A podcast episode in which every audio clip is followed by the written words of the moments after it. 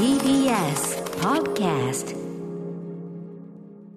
はい、ということで4月に入りまして最初の月曜日、熊崎和人さんよろしくお願いします。歌丸さん、今日もよろしくお願いいたします。熊崎君、お気づきでしょうか、はいこの4月ということで、はいえー2018年の4月に始まったこの番組、月曜から始まりましたね、当然。そうでした。えー本日から5年目突入という、皆様ありがとそういううございます。タイミングなんでございます。皆様ご愛顧ありがとう。なんとかここまで組の皮一枚繋がってまいりましたね。いやいやいやよかったままだまだもうね、細い、細い、こう、ワイヤーの上を綱渡りしてるようなね。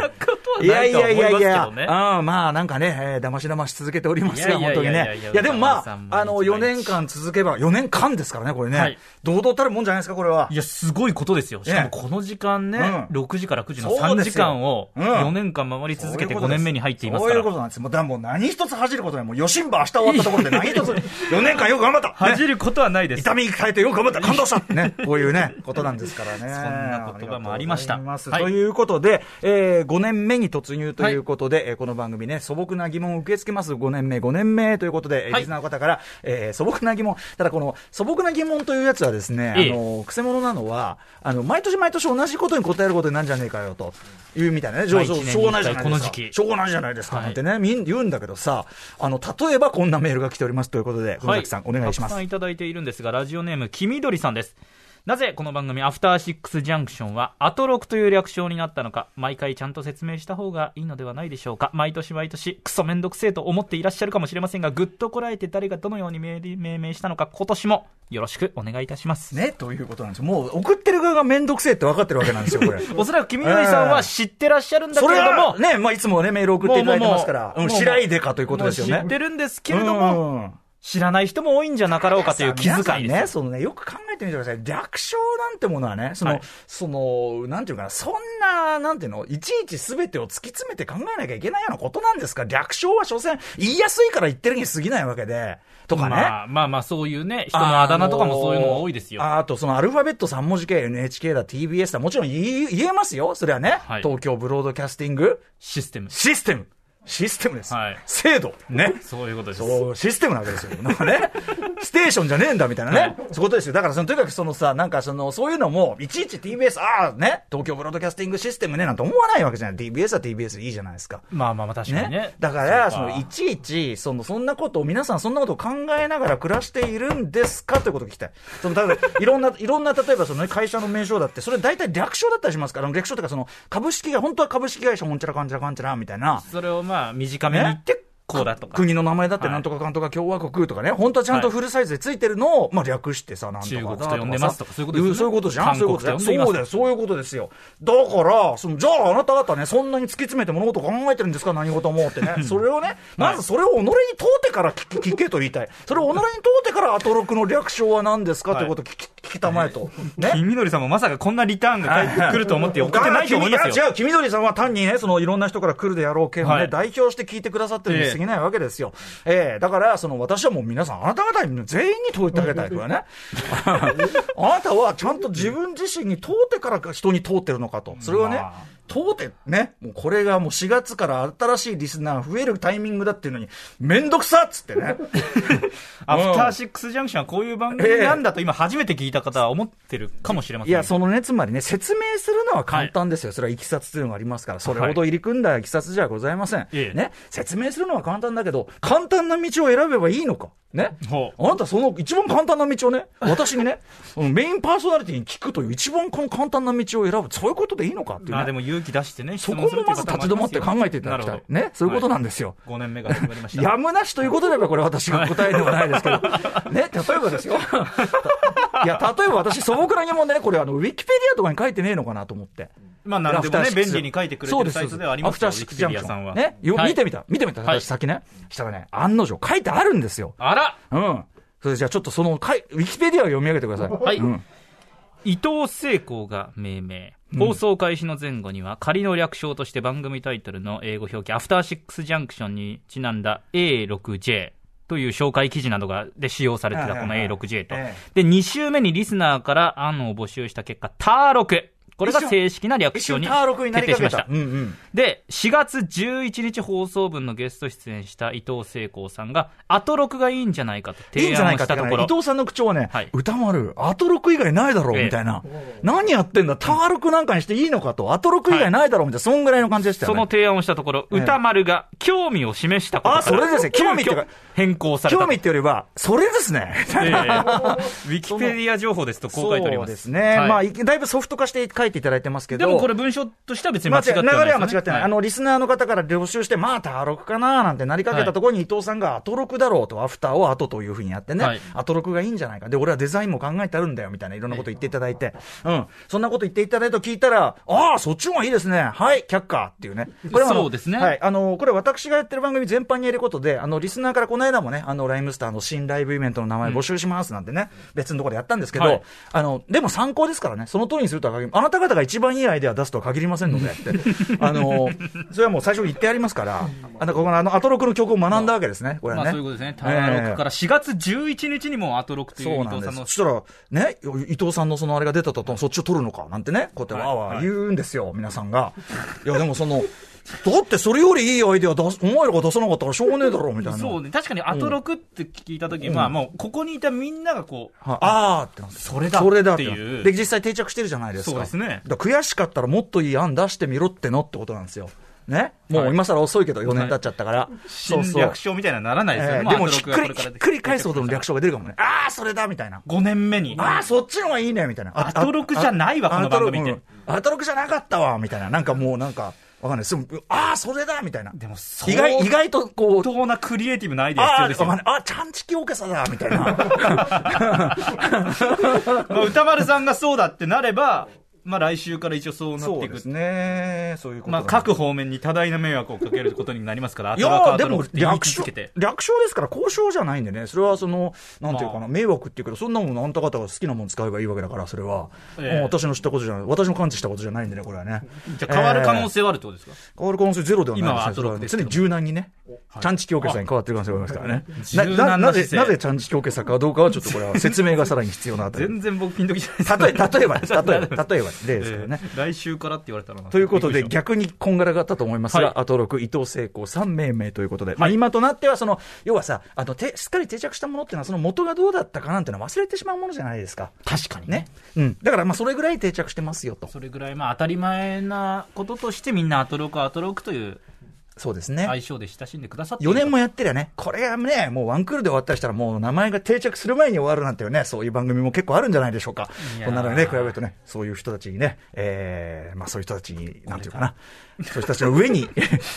人たちの先いに、やいろいろとね、なんか、この改変期ですから、えーいろいろとありますからね、ちょっと多分リスナーの皆さん、はい。おっきの皆さんもなんかいろいろと思い浮かべちゃうところもあるかもしれませんから、たかだかこのは、ええただかたかだか番組の略称の説明するのに8分かかってしまいました。いや、それだけこう、一つのことを膨らませることに長けた歌丸さんがパーソナリティをやっている番組なんだと。その通り、私はもう、伝わったということじゃないですか高速増殖路と言われてますからね、もうねポチョンと燃料入れれば、バーッと広がりますから。これは本当にすごいと思います、えーはい、ということこので。力は。まあ、それがね、あのー真似できるものではございませんえー真にその人々の役に立つかものかどうか、それは、それは歴史が決めることであろうとございます。はい、ということで、5年目突入8分の。30秒。はい、あのこの番組の、あ、じゃあこれもじゃあ、この番組の取り決め、あのね、ラジオネーム翔平さん、番組冒頭のアフターシックスジャンクションってタイトルコール、どっちが言い始めるのか、どうやって決めてるの？ということなんですけど確、え、これは決めてません。あの話の流れで。ただ、基本的に最近は、あの、はいパートナー陣、私、歌丸ですけども、えー曜日パートナー陣の方から言ってください。ただし、水曜日のひみまこさんだけは断固として拒絶しておりますが、あの、なあ、今日は記念日だから、みたいなことを言うと、ああ、そうかいっつってやったりすることにもあるそう。で、ただこれ、アフターの入り方がうまいパートナー、下手なパートナーいますので、そのあたり聞き分けていただければいいと思います。まい下手じゃない、熊崎君、違うよ。個性、個性。個性？個性、個あ性。個性。下手という言葉を使わずに下、手ではない。下手ではない。個性という言葉で個性すはい。熊崎君には熊崎君らしさが出る個性があるということで、そうで。いいですすねそういうことです。下手じゃないんだ、今私は。今、多分そう言いながら非常に間合いを、彼なりの間合いを、彼なりのこの助走を取っているがあるんだアフターシックスジャンクションそれだよ来た。うまくなった。4年、5年目に入ってる。うまいって何？いや、わからないです。4月4日月曜日時刻は6時10分です。ラジオでお聞きの方もラジコでお聞きの方も、こんばんは。こんばんは TBS ラジオキーステーションにお送りしているカルチャーキュレーションプログラム、アフターシックスジャンクション通称アトロク。パーソナリティは私、ラップグループ、ライムスターの歌丸です。そして、月曜パートナー TBS アナウンサー、熊崎和人です。はい。ということで、あの、先ほどね、あのー伊藤聖子さんが、はいこの番組のアトロク、命名命名なんて言いましたけど、やっぱり伊藤聖子さん、私にとって、まあ、その、日本語ラッパーとしての彼は本当にパイオニア、あの今テレビとかでね、しかご存じない方、あるいは小説家としてのあの伊藤さんしかご存じない方は、伊藤さんは同時に、あのかつては、もちろんあの雑誌編集者でもなられたわけですけど、スタンダップコメディアンとしても活躍されてましたし、えーその流れでと言うべきか、あの日本語ラッパーとして、もう最初期中の最初期の一人というか、なので、あのラップもする、文章も書く、えーいろんな喋る仕事もする、まあ、はい。あの、なんですかね、著述業って言葉ありますけど、もう、あの、著だけじゃなくて喋るのもやるんで、前、あの、口述もしますんで、あの、まあ、伊藤さんと話したのは僕たち術業だね、なんつってね。術業。だからその術業としてのなんぞやというか、はいで、いろんなこう、ジャンルをまたいでじゃないですけど、みたいなところで、まあ当然のことながら私、歌丸、伊藤聖子さん、本当に強く影響を受けております。もう、はい、10代の頃からというね。えー、ゆえの、まあ本当に、あの、最も尊敬する先輩からのね、はい一言というところももちろんそれはありますよ。それはねええご納得いただけたでしょうか。ね。はい。なんで切ったのか分かりませんけど。でですね、そんな日本語でラップグループ、えーライムスターというのをやって、今年33年目という恥ずかしい年に入ってしまいましたというライムスターなんですけど、かですか？すごえーそんなライムスターと、なんていうんですかね、ほぼほぼ同期でありながら、えーいち早く成功を収めたグループとして、スチャダラパーというグループがあります。えーそのスチャダラパーさんが、えー昨日、日比谷の野外音楽堂というところで、毎年ね、彼ら日比谷野音でのイベントやってるんですけども、で、今年、2年越し？あの、とにかくコロナでこ去年は中止になっちゃって、はい、えっ、と、2年ぶりの開催となったスチャダラ、ん？スチャダラパーク2022というのが昨日、日比谷の野音で開かれまして、そこに、えー私どもライムスターも、えっ、と、ゲストとして参加してまいりましたという件で、えっ、と、いっぱいメールもいただいてるので、はいこちら熊崎さんからご紹介していただいてよろしいでしょうか？ラジオネーム、さなちゃんさんからいただきました。歌丸さん、昨日のスチャダラパークゲスト出演最高でしたあ。りがとうございます季。節外れの寒さと長時間雨に打たれ続け身も心も限界になってきた時ステージ上で転ぶと危険なので早めに出てきたライムスター衣装がとってもおしゃれでした素敵でしたありがとうございますフォーエバーヤングの年齢は数字に過ぎないの。この歌詞に胸も熱くなり寒さも吹き飛ばしてくれました。アトロク以外の日曜日に歌丸さんの声が聞けるのも新鮮で得をした気分です。歌丸さんからこんなシーンを待ってたぜ。の MC 嬉しかったです、こんなシーンを待ってたぜ、バーイムロ君なんですけど、これちょっと説明が必要で、えっ、と、とにかく、まあ、スチャダラッパーは毎年日比谷の野音でやってると。はい。で、あの、つっちゃんにとっても結構このがっつりしたライブは本当に久しぶりだったみたいで、あのーで、何時から ?5 時半ぐらいからスタートして、ん ?4 時半か。4 4時半時半からスタートして9時ぐらいまでやったって感じかな。で、いいんですけど、素晴らしいライブなんですけど、とにかく皆さんご存知の通り、まあ、今日も寒いですけど、寒かったわけです。めちゃくちゃ。雨も降ってて2月並みなんてこと言われてましたね。言ってましたねで、なおかつ雨でしょ、んで、野外じゃないですか。みんな傘さすわけにいかないんでね。はいああいうところは大体雨がっぱ着て見るんですけど、そうですよねあのー文脈で言いますとね、えっと、1996、96年の7月7日に、三品キャンプというですね、我々ライムスターも参加した、当時の90年代の日本のヒップホップシーンの盛り上がりを象徴する歴史的イベントがあって、これはあのはい映像作品とかになってるんですけど、で、この日がまさに雨で、で、非常にこう伝説的な日となってるわけで、で、それと一周違い、一周遅く、一周遅く、後に、スチャダラパー、たちを中心とするはい。リトルバードネーションという集まりがいて、えーで、彼らのそのイベントというのがその三品ギャップ。こちらは割とハードコアというのかな、割とこう、コアモテなメンツが集まってやるイベント。で、同じヒップホップやっていても、もうちょっとこう、スチャダラパーを中心としたグループ、えーが一週間後リトルバードネーションがあってという日比谷の野音で、まずその90年代から続く伝説的なその、あの一週間を経て、はい。両方ともすごいイベントやったという、まあ当時はその要するに日比谷の野音に人をヒップホップイベントで集めるっていうの自体がもうもうすごいことだったんですよ。経典同地のことだったんで、はいえーというようなことがまずあってと。で、まあステラバートは我々ね、あのキャリアが長くて、そこの歴史の話来て、話してるとまた話が長くなるんですが、まあいろいろあって、ていうかもともとめちゃくちゃ仲はいいんだけど、あのついに曲を作ったというのが2020、えーだから1年にリリースしました昨年？昨年だよね？一昨年か。一昨年一昨年？違うよね？あれ？一昨年？2000もう分かんなくなっちゃった。お20ってこと？一昨年か。一昨年。もうわけわかんない。一昨年になっちゃった。お一昨年フォーエバーヤングといはいうスタラパーからのライムスター名義で念願の一曲を作りまして、で、あのーまあ、その流れもあって、あのーイベント出ないかって言われてね。で、あのーまイベントのそのあれには、この間のシタダラパーのそのニューアルバムに参加された、えっ、と、エゴラッピンのお二人であるとか、あと化石サイダーさんね、えー、なんかで、で、まあ我々も参加したんですけど、で、も雨の中、お客はもうすめ、お客もステージも、まあ、特にお客ですよね。とにかくずーっと寒い雨の中、もう、ね、もう本当に、もう風っていうか本当に具合悪くならない、もうみんなすごいそれが心配な感じで、頑張って見ていただいてたんですけど、はい、で、そこにこう出ていってですね、まずね、スタンドライブ、まあ、あの、言うまでもなくめちゃくちゃすごく面白くてよくて、あの、まずね、オープニング、こう、てれってってれてってれれみたいな曲が流れてて、うん、これなんだこれ？楽屋で聞いてて、これなんだなんだなんだってこれ、これで入場してるんですけど、あーっつって、ホームラン集だみたいな。プロ野球ニュースのホームラン集のテーマだみたいな。それを延々流しながら登場する。で、えー、いきなりこうやるのが、タンタンタンタンタンタンタンタンタンタンタンと、このループで、まあ、ビートが鳴って、ラップ。これでアーバン文法という曲なんですが、今このループは、クリスタルキングの大都会っていう曲があって、大都会のループの上でアーバン文法をやる。で、まあ、すごい、これめちゃくちゃ気が利いてるわけ。で、そこに途中、あー、みたいなのがちょっと入ったりとかして、めちゃくちゃかっこいいんだけど、ただ、会場にいらっしゃるね、まあ、お若い方も結構いらっしゃる方、この文脈分かってない方もいるだろう。だけど、それでもやるという、そこがしちゃう。終わってからもう坊ちゃんに、いや、もうあの、出だしのホームラン集からの、もうあの大都会のアーバン文法でやられたよみたいな、はいはい、でしょ？なんつって、うん、この文脈共有してどんだけいるの？まあそうじゃないんで、こっちが上がるからみたいな。なるほど。そうだよね、ね。自分たち、ここだよね、そこだよ、もうさすがだよみたいな、うん、みたいな感じやって。で、あのー、まあ、そうこうしていろいろ出るうちに、我々も番組の、あの、イベントのもクライマックスぐらいに、えっ、ー、と、以前ね、あの、正月に LINE ライブというところで、はい、えっ、と、スタダラパート、ライムスター、えっ、と、なんていうかな、バラエティライブイベントみたいなので、そこで、えー、やった、お互いの曲のカバーということで、ライムスターの代表曲、b ボーイズも、シャラパーがカバーする。えー、人前でカバーするのは、あの、お客前でやるの当然初めですよね。はい、めちゃくちゃ上手くなってましたけどね、二人ともね。で、途中で本人登場みたいな。今日サプライズじゃなかったね、結局。もうまあ、出てくるの分かってたんですけど。で、そろりそろりと確かに、あの、ステージがすごいツルツルで雨でもう滑って危ない。そえー、その96年の三品キャンプの時は私、ステージ上で頭を強打しておりまして、あの、転んで。で、私今もうね、その時はまだ20代だったからよかったけど、今、すってんころりんなんかやったら、ちょっとぽっくりいかいかない。これはもう、皆さん迷惑かけるんで、そーっと出る。そーっと出る感じ、こうやって出る。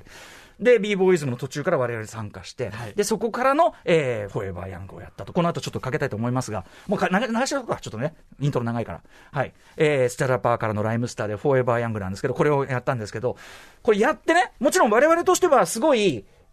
ライトな気持ちっていうか、まあ当然やるっしょっていう感じで、うんうん東京でやるの初めてだったんですよ、はい、人前でやるの。なったんですけど、日比谷の野音というその90年代からの文脈がある場所に立って、この曲をやったら、やっぱすごい自分でも意外なほど、考えが湧いてきたっていうか、歴史的な。アッシャダラアパート、ライムスターが日比谷の野音で一緒に、しかもこんないい曲やって、年齢などただの数字に過ぎないって高らかに歌って、こんなシーンを待ってたぜ、バイムロ。これあの、スチャ、三品キャンプの名言ムロ君の、はい、フォーエバーヤング。